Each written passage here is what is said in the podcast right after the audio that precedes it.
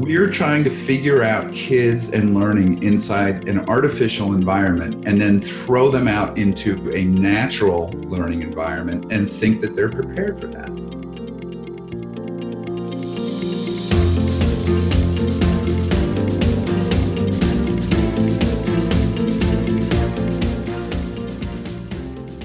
Well, hey again, everyone, and welcome to another episode of the Modern Learners Podcast. I'm Will Richardson, your host. And in this episode, my good friend and colleague Bruce Dixon and I catch up after a bit of a podcasting hiatus. And if I do say so myself, it was quite the catch up. We discuss a couple of powerful texts that have come across our radar lately. Uh, the first is a video by blogger and TV producer Carol Black on the unnatural state of affairs in schools. And the second, a new book by Yuval Harari titled 21 Lessons for the 21st Century in which he makes some powerfully challenging statements about education moving forward into the future. So, just a warning this is, gets pretty edgy at times, so buckle up if you're going to listen. Just a quick reminder that if you like this episode or any of the other 53 podcasts in our series, we'd love it if you jumped over to iTunes and joined the thousands of others, or maybe dozens of others, who have given us some love there and also head on over to modernlearners.com to get the latest info on our courses, our on site labs, and our Modern Learners community. Our next cohort of Change School, by the way, starts in January, and the news is we're putting together a new Europe Africa cohort next year as well. Email me at will at modernlearners.com if you have any questions or if you want more details. But for now, sit back, maybe grab an adult beverage, and enjoy this 45 minute conversation that I know will push your thinking. Thanks so much for listening.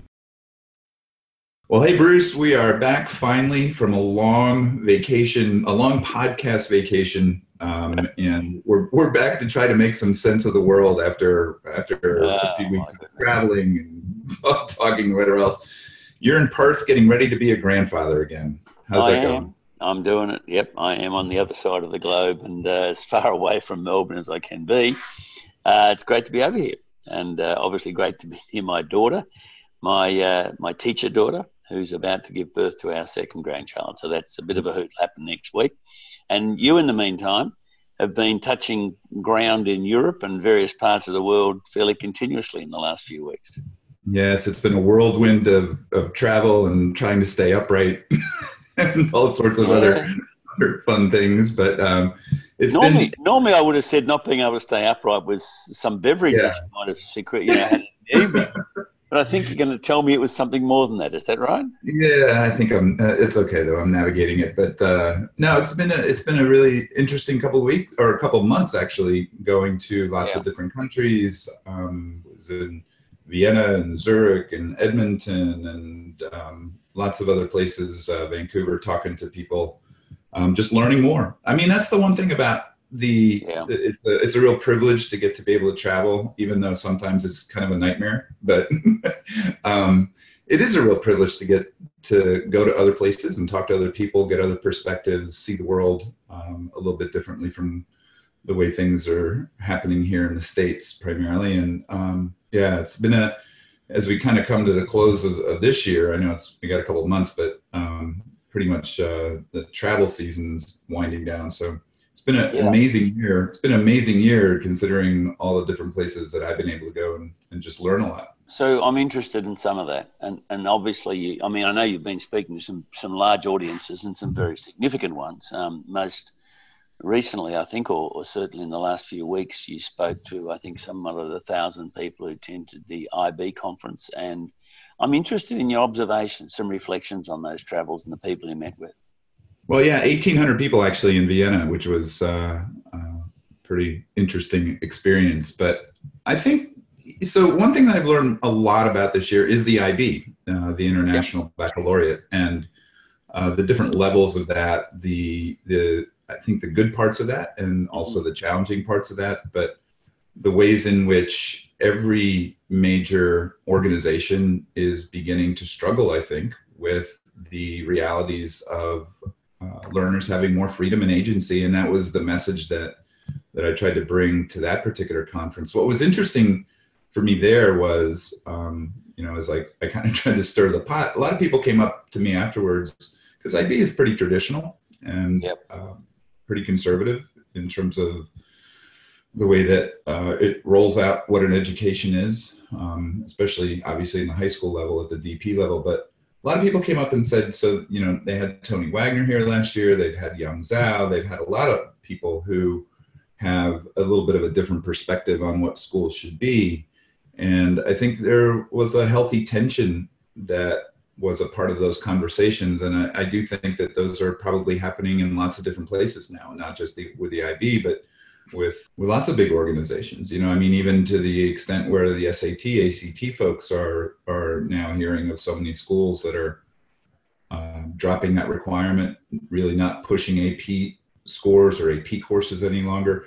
So, I, I mean, I, I do think that there is this continuing to there's a continually growing conversation around different rather than better. I'm not sure exactly the extent to which that's taken hold, but it's uh, it's uh, people are definitely feeling, like I said before, a tension right now. I think uh, of, so, of the value of the traditional system.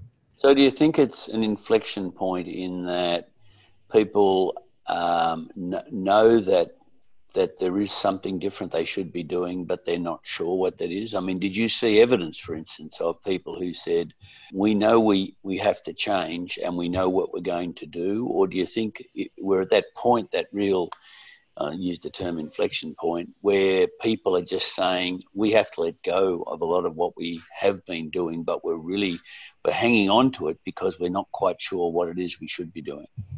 I'm not sure if it's because they don't know what they should be doing or whether they are waiting for permission. To be honest with you. Oh, that's interesting. That's really. I think I think a lot of people know that there is an opportunity to be uh, or to do much more interesting things in classrooms to to align practice much more to what they believe and yeah. what they know what they know good learning requires but they're either waiting for permission from their school administrator or the school is waiting for permission from the organization um, or from the state or from you know someone else to and maybe permission isn't the right word but they're waiting for someone else to strip away some of the barriers for instance the the test. Um, yep. and that's a big deal with ib in the high school level. You know if you're doing the diploma program it's all pretty much about that test. Yeah. And and again that's i think uh, similar to all schools who at some point say well we'd love to be able to do that stuff but yeah. you know as long as we have this test thing, we can't really change it up very much. So I, I think that there is a growing awareness that the the practice that practice needs to change, that the way we think about schools need to change. But uh, I think people still feel very constrained by those uh, those those big barriers that have been around for a long, long time. Is there a? You think from you know, and as I said, you have been exposed. Well, if you think about it, to actually people from a, a very large range of countries. I mean, you're probably talking, you know, a, a big number of countries. And do you think across that broad cross section, do you, did you get any feeling whilst they know there needs to be change? Is there any sense of urgency about that change? I think the urgency is growing, but I'm not sure people know exactly how to articulate it.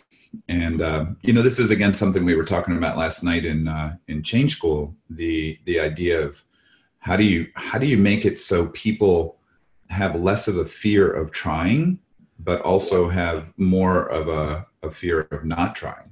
And so the question is not so much can you articulate the compelling case which i think more and more people are beginning to do but then it's how do you break free of that legacy practice that legacy thinking that is so deeply ingrained in what we do in schools?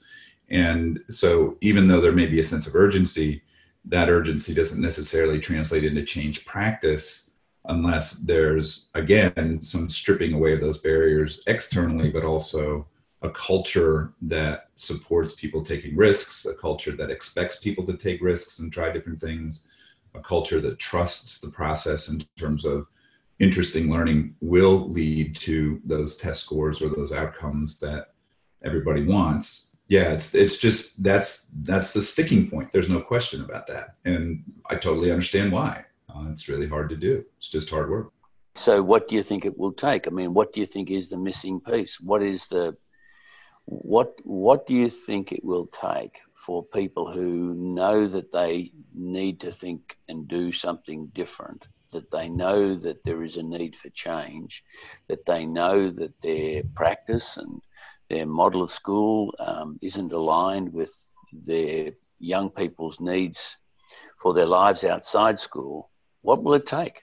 Well, I'm not sure what the tipping point is, to be honest, Bruce. I'll ask you the same thing here in a second. I'll get your response to that too, because it's interesting. There is a sense, I think, that if we change at a large scale, there's just a fear that uh, it won't work or that it will diminish our reputation you know that we built up i think this goes back to the whole immunity of change conversation yeah. Um, yeah. that you know a lot of schools know what the right thing to do is but just don't do it because it would uh, it would really challenge their own existence in a lot of ways the the, the questions do become existential and mm. so it's it just requires so much courage and yeah. commitment yeah. and faith and trust and all that stuff you know, you and I talk about this all the time. If it's actually possible to move an existing school to a place where it, it is fundamentally different and is fundamentally operating on a principle of preparing kids for the world in which we live today, um, that fully understands what the complexities of the world are, the challenges, the big questions, the changes, the contextual changes that we talk about all the time, and then are are able to take those ideas and those those perceptions and turn them into changed practice. It's hard to do. What do you think? What's it going to take?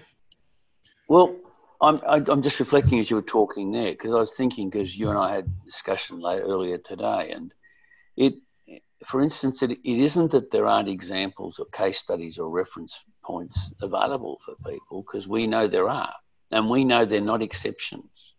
In that when I say they're not exceptions, they're probably exceptions because there aren't a lot of people who have actually grabbed the mantle and, and said, I'm going to do this. They've had the courage of their convictions and their beliefs to go ahead and do it. But there are, as we know, a, a wide number, uh, sorry, a, a large number of, not even a large number to be fair, a significant number of people across a diverse range of demographics and geographies who are doing the work successfully, sustainably. So it isn't like you can't say, oh, there's only two people in the world who've done this, and because they've got ridiculously exceptional circumstances, there we can't do that. We we know that through particularly not only our work in in speaking and workshops, but most profoundly through our work in Change School, we know that there are significant numbers of people now who are taking on this challenge. So that's my first comment is that I don't obviously we want to continue to build up those numbers, help people, support them, do whatever we can to to have more people who can be looked upon as, as reference sites or lighthouse sites or whatever you want to call them. But part of me part of me also though, and this is this is not particularly optimistic, but part of me wonders whether things have to get worse before they get better. Now, I only say that because of my own country, because in Australia at the moment, I've said this on the podcast before that I've I've seen us um, I've seen Australia mimicking um, um, a, mimicking the way in which America has has changed and gone about you know high stakes assessment and and testing in ways that I could never have dreamed of 15, 20 years ago. And, uh, and, and, and just in like the last 48 hours, you know, even, well, we, you know, we've got problems, so we've got to do more testing. I mean, it's, uh, sometimes I think I'm winding the clock back and believing I'm sitting in America five years ago. So do we have to get to a point where things are that bad that there's something absolutely and I mean, I know this. This is this is obviously you know part of change theory says that sometimes in some circumstances things do have to get that bad, and dare I mention stock markets or financial markets to sort of try and make the point um, on this day after a rather bad correction yesterday on Wall Street.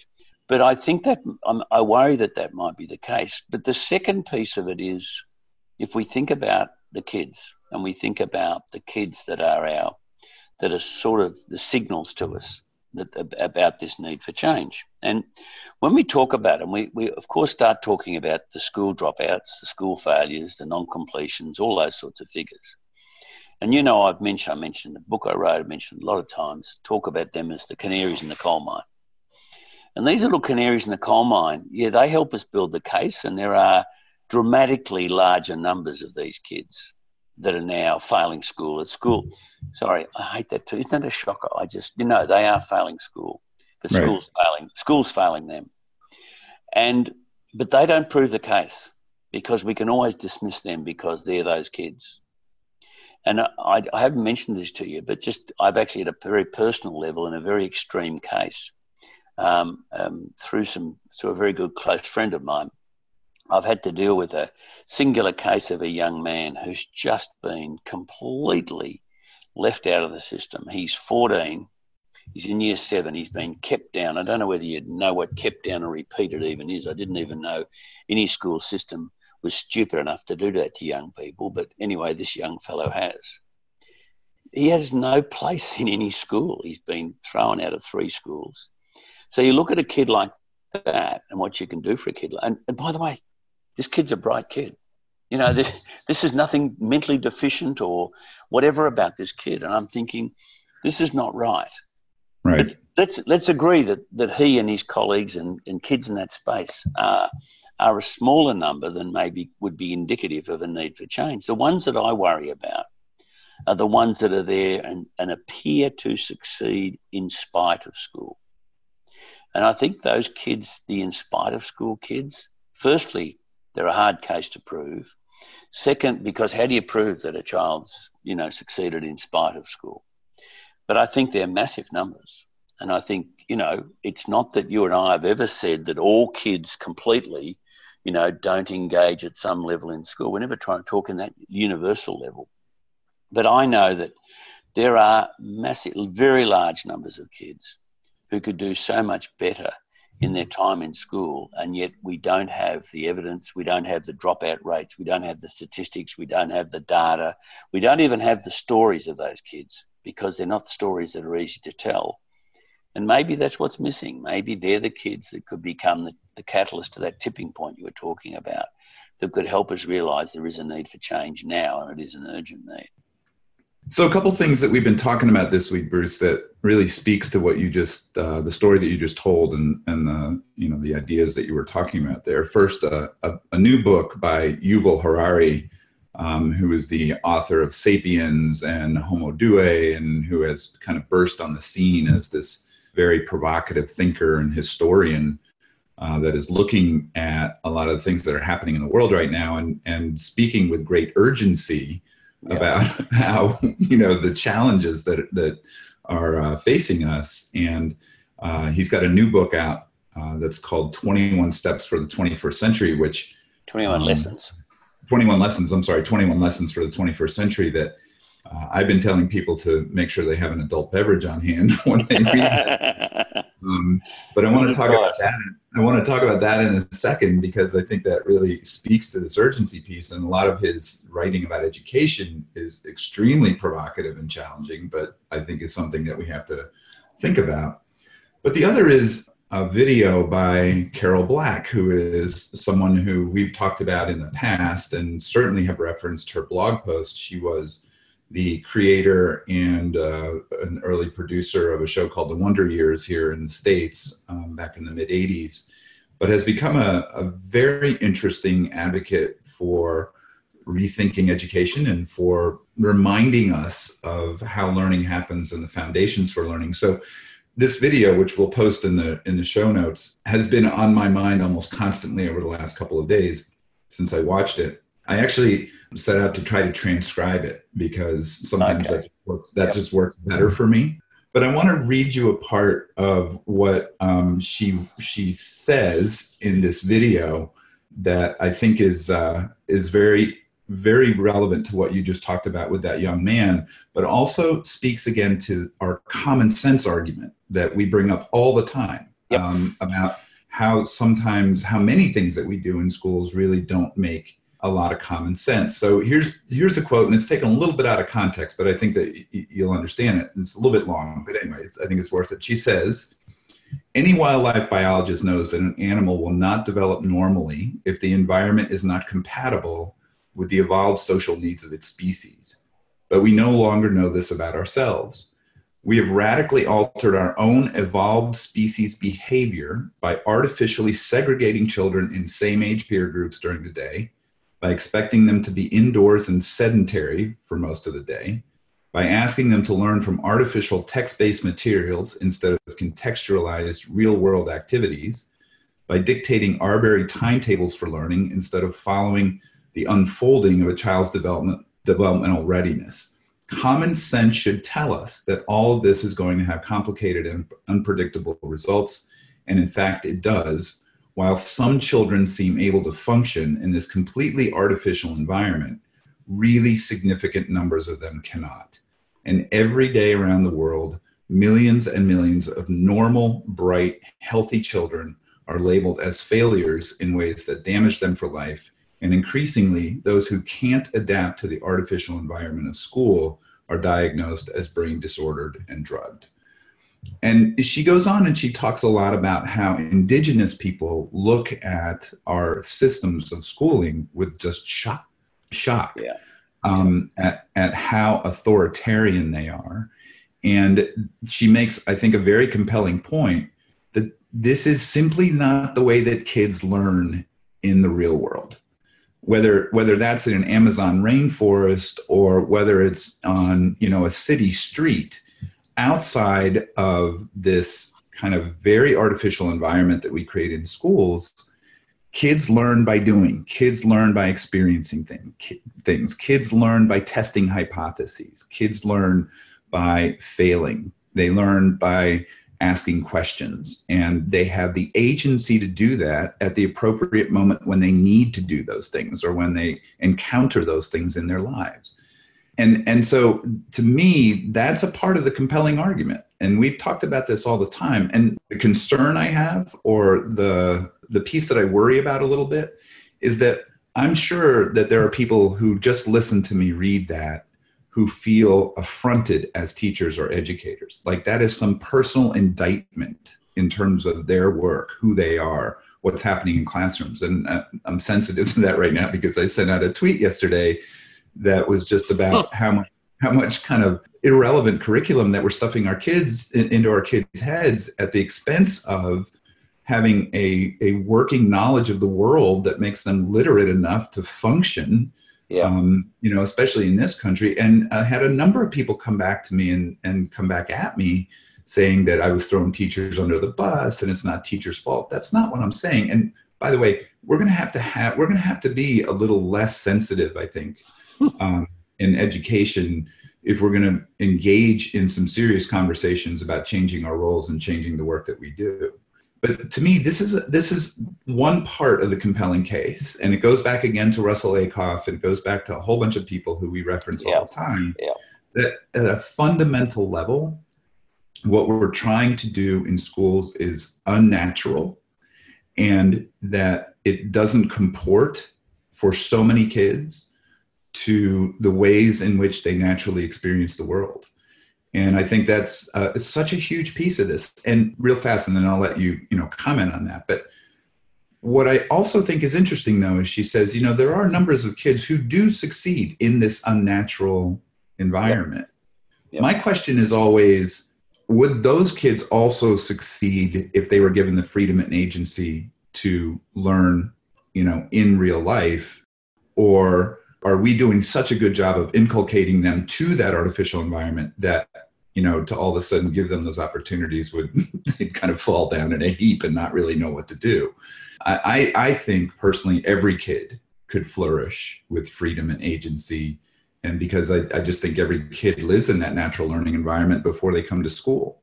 But that's that's a lot to unpack i know but i'm wondering what you think of all that yeah, yeah, there is there's an enormous amount there. I uh, just to start at the end of what you said, I think that you you hit and so did Carol Black hit the nail on the head when you said that you know oh well you know X number of kids succeeded because you know we've got scientists and rock stars and sorry not rock stars right. we've succeeded. We've they've succeeded. Put, they've succeeded.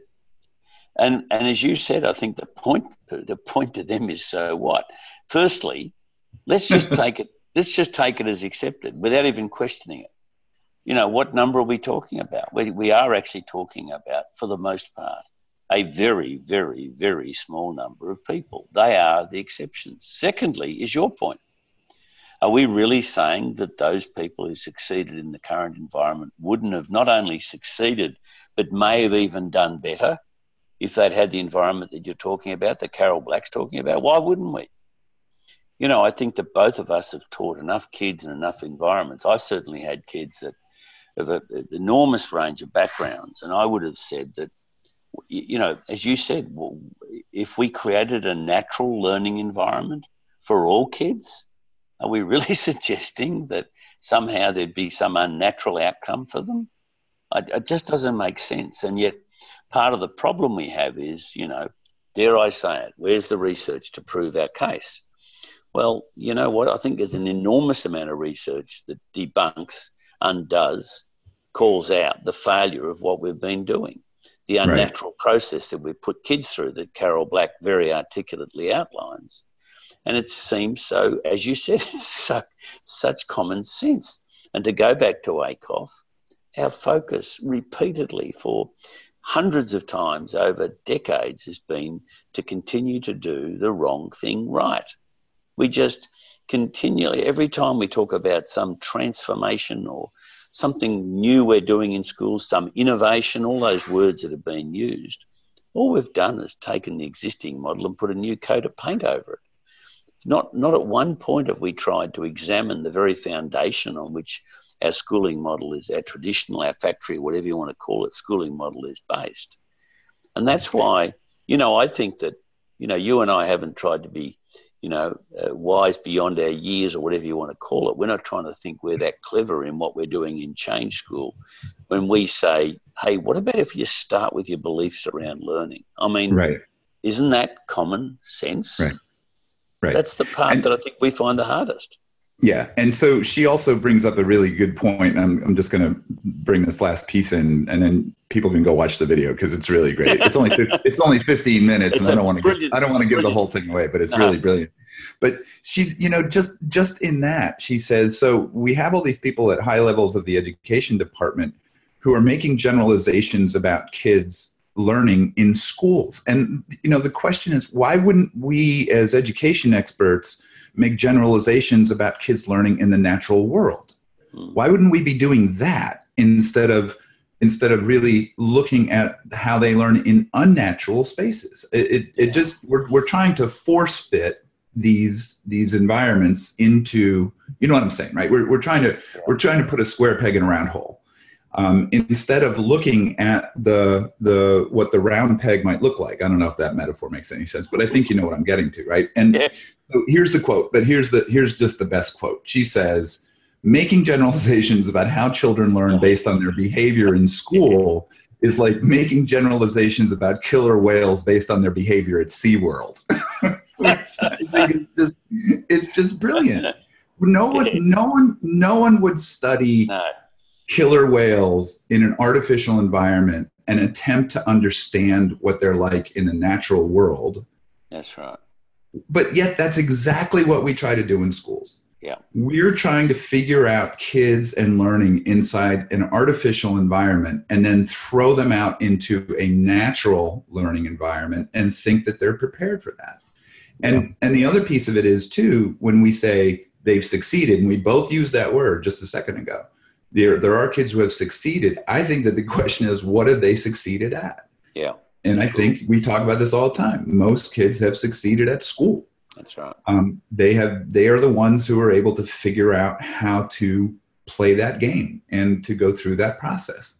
Now, again, I just want to say it again. We're not throwing teachers under the bus. We're not throwing educators under the bus. This is the system that we have. If there is some under the bus throwing of educators, it's that not enough of them are standing up and making this case. Not enough of them are standing up and saying what we're doing really needs to change because it doesn't comport to the way that we naturally learn. It just, this is not, you know what I mean?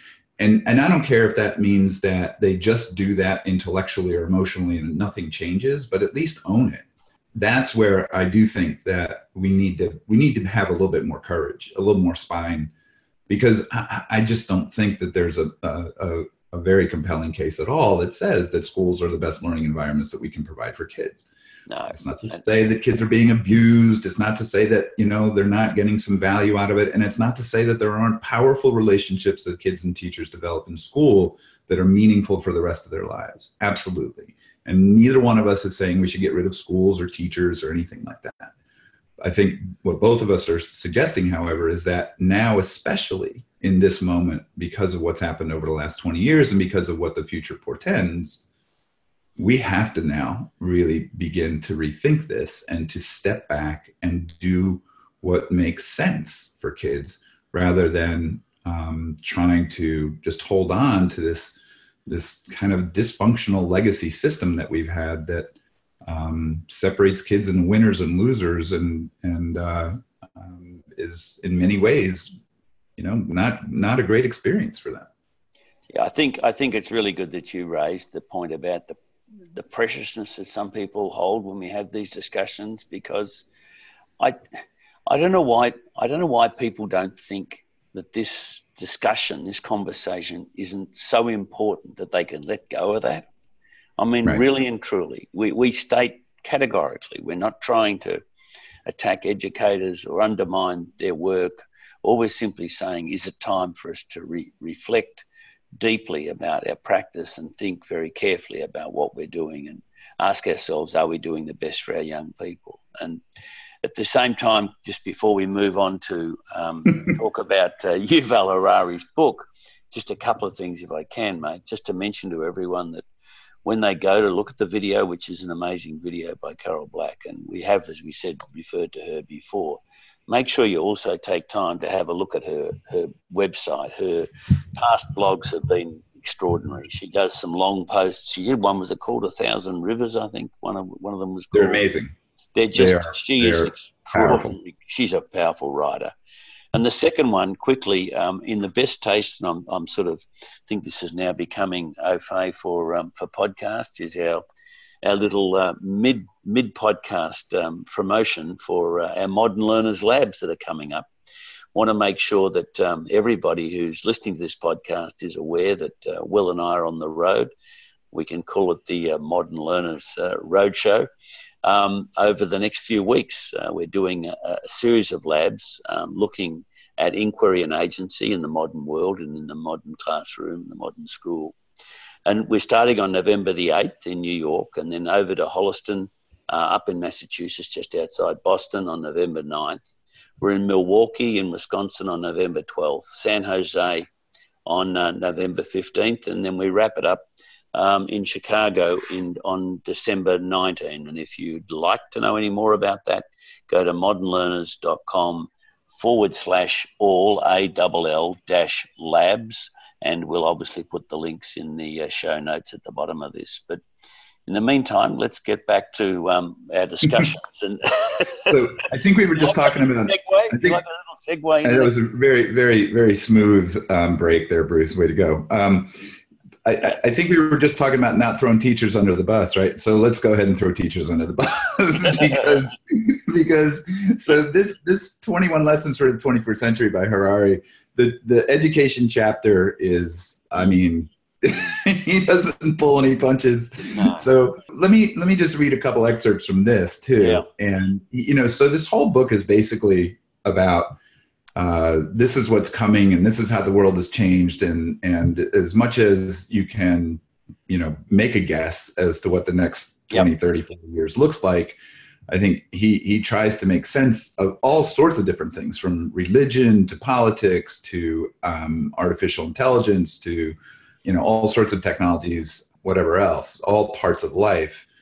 So in the education section, he uh, he he doesn't, like I said, he doesn't really pull any punches, and he basically just says, I think if you had to wrap it up in one sentence, we really only have one clear answer as to what kids will need to be able to do into the future. The rest of it is just a crapshoot. We really have no idea. But the one thing that we do know is that they're going to have to be constantly, constantly, constantly learning. That's it. They're going to yep. have to be constantly reimagining who they are, constant, yep. Constantly reinventing themselves, constantly going deeply into what's happening and trying to make sense of it. They have to be literate, obviously, and able to do that.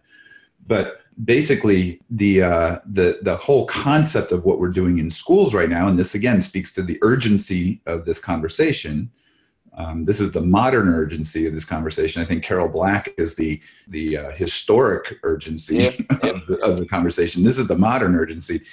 Is is that basically uh, what we're doing in schools right now is is not preparing kids. So let me read two paragraphs and then yep. we'll have a conversation where he says basically, unfortunately, teaching kids to embrace the unknown while maintaining their mental balance is far more difficult than teaching them an equation in physics or the causes of the First World War. You cannot learn resilience by reading a book or listening to a lecture. Teachers themselves usually lack the mental flexibility that the 21st century demands since they themselves are the product of the old educational system. So, the best advice I can give to a 15 year old stuck in an outdated school somewhere in Mexico, India, or Alabama is don't rely on the adults too much. Most of them mean well, but they just don't understand the world. In the past, it was a relatively safe bet to follow the adults because they knew the world quite well, and the world changed slowly. But the 21st century is going to be different. Because of the increasing pace of change, you can never be certain whether what the adults are telling you is timeless wisdom or outdated bias. Yeah. So there you go. Yeah, so. yeah not that we're. Not, well, you know, I, I was interesting because I reflected back on that because we talked about this in preparation for this podcast. And there was actually a, a, a comment by one of our change schoolers who's an amazing leader uh, today in one of our sessions that I think really builds on that. And it was Karen Gray, who's over at uh, Haeata uh, School, Community School over in uh, in Christchurch, who they're just doing an amazing. We've talked about them on this podcast before but she was talking about the need for a new kind of leadership, um, you know, a modern leadership in this in this age too. And and what she was talking about was that notion that if you think go go back to the start of the century and you know when technology came into schools, everyone was saying, well, you know, we've really got to embrace this technology and uh, you know we've got to move move ahead with it. And in her words she, she kept being told but our teachers aren't ready yet. Our teachers aren't ready yet. And she's going but our kids are. So, so why are we saying it's okay for us to wait until our teachers are ready? And she said, I'm getting the same pushback now when I start saying our kids have got to be directing their own learning. They've got to be, you know, they've got to have agency. They've got to, they, we've got to help them divide, develop as learners in this in this new world. And people, well, our, our teachers aren't ready. Well, you know what? Our kids can't wait. Right. Yep, and and so welcome to the moment, you know, and and this is the this is we say this a lot, but this is not what people signed up for when they went into education. No. But the really hard end of that is so yeah. you know, you're an educator. We are in education. Is it not our responsibility to make sure that we are masters of the moment, you know, for lack of a better phrase, that we ourselves can function in this moment with a depth of literacy and understanding of the complexity and um, that it's not outdated bias that we are giving our kids now. And, and I, I think, you know, that's the phrase in that excerpt that stuck with me. I mean, because I, I, think by and large in education, we still have a decidedly 20th century lens on the world we think that the world operates. And you know a lot of people will say well we've got all these new teachers coming out and they're millennials and whatever else. But not they're not thinking about that in an education sense. They're they and they are they are not i don't know if they're trained out of that in pre-service but i don't think they're prepared for that. And again then they step into legacy systems where traditional practice rules where the norms are not modern and um, it's very difficult for a first or second year teacher to you know to kind of fly off on their own yeah. uh, when they when they want a job they want to they want to keep their jobs and so anyway i, I just think it, it's a very very difficult moment because we need to be able to say to our fellow educators, for lack of a better phrase, cowboy up. You know, I mean, you, you can't just say you're not ready. It, it's that's not an acceptable answer. Um, you would never go to a doctor who's not ready. you know, it's like, well, we're just not ready for this new medical procedure. I mean, that's just yeah. malpractice. That's malpractice.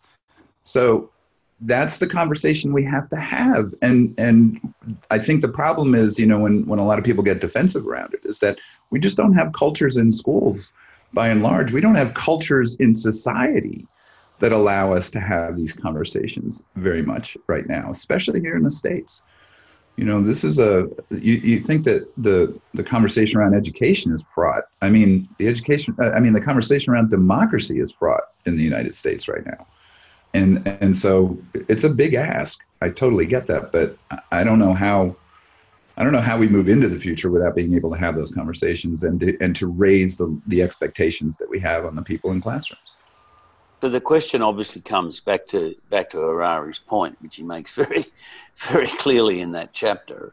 Why why do you think we we and I'll talk about the collective education as educators we would think that we would know what kids are going to need? Why would we think that one we would know what what they're going to need to be successful, and why would we think that large parts of that are what we've used in the past? I mean, the logic of what I just said, there's no logic in it. It doesn't make any sense at all that we would think, well, because this has been valuable for the past 10, 20 years. And people, I know some people on this listening to this will go, well, that's not the way. Yes, it is actually. I'm sorry. That it, it absolutely is. And, you know, I could, I could dr- jump on my hobby horse around the way we're teaching mathematics, which bears absolutely no relevance to the, the mathematical needs of kids in society today. And people, you know, ranging from, from Wolfram to Stager to others, of continuously quoting how ineffective and, and uh, impractical the teaching of mathematics is in our schools. But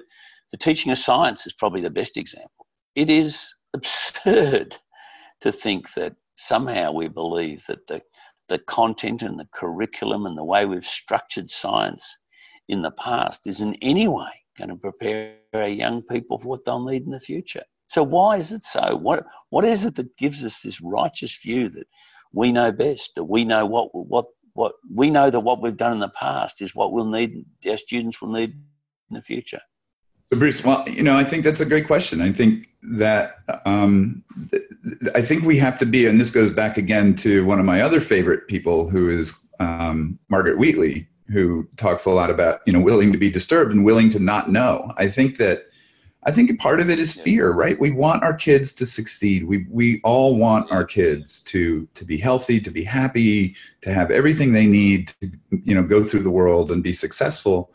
And it, this has worked to some extent in the past in terms of helping people be successful. Teachers are products of the system, and so I, I, I understand why we think that we know best but the problem is, I and I just really believe this: the contexts have changed, and yeah. the the challenges and the problems that we have in the world are are much different, much greater, much faster, and are going to require different skills, literacies, and dispositions from what we've had in the past. Carol Black again makes you know a great point in that video, and she doesn't quite say it this way, but she alludes to the idea that why aren't kids really studying the permafrost? Um, my my you know new phrase is polynomials or permafrost. Which one is more important for for kids to navigate the world and and to understand the world today? I mean, on my Twitter stream, if anybody's reading it, a few times a week, I have the hashtag new curriculum because there are just things going on in the world that I know we're not talking about in classrooms that we need to be talking about in classrooms. So I, I don't know. I, I think that. Uh, I, I think we're at a very interesting point. We keep saying that. And I, I think the only way through it is that we have to be willing to learn our way through this as educators. We, we, you know, Missy's great favorite saying, which we're not really asking people to change as much as we're asking them to learn. And I think if, if we yeah. committed ourselves to, to learning in this moment, we would see a lot of, of these, these inconsistencies or a lot of these gaps between what kids need and what we do and what we believe in what we do and all that type of stuff. I think it's it's important that rather than be intimidated, fearful, overwhelmed by all of this, you know, educators we would hope would would would look upon it as an opportunity and be inspired. And that's that's what I'd like to see. I'd I'd like to see the profession be inspired and, and be excited by the opportunity that's before them because of all this. Um, and hopefully that's going to that's what we're going to see coming through in the future. Well, let's hope for some inspiration. I know you're going to get some on Monday, so you'll be even more inspired to do this work when you have another grandbaby in your arms. Um, That's for sure. Hopefully, hopefully everything will go smoothly. And uh, Thanks. Best to to Ram and uh, and Josh and uh, and to you and Vic too. Enjoy the Thanks, day. mate. Cheers. Cheers.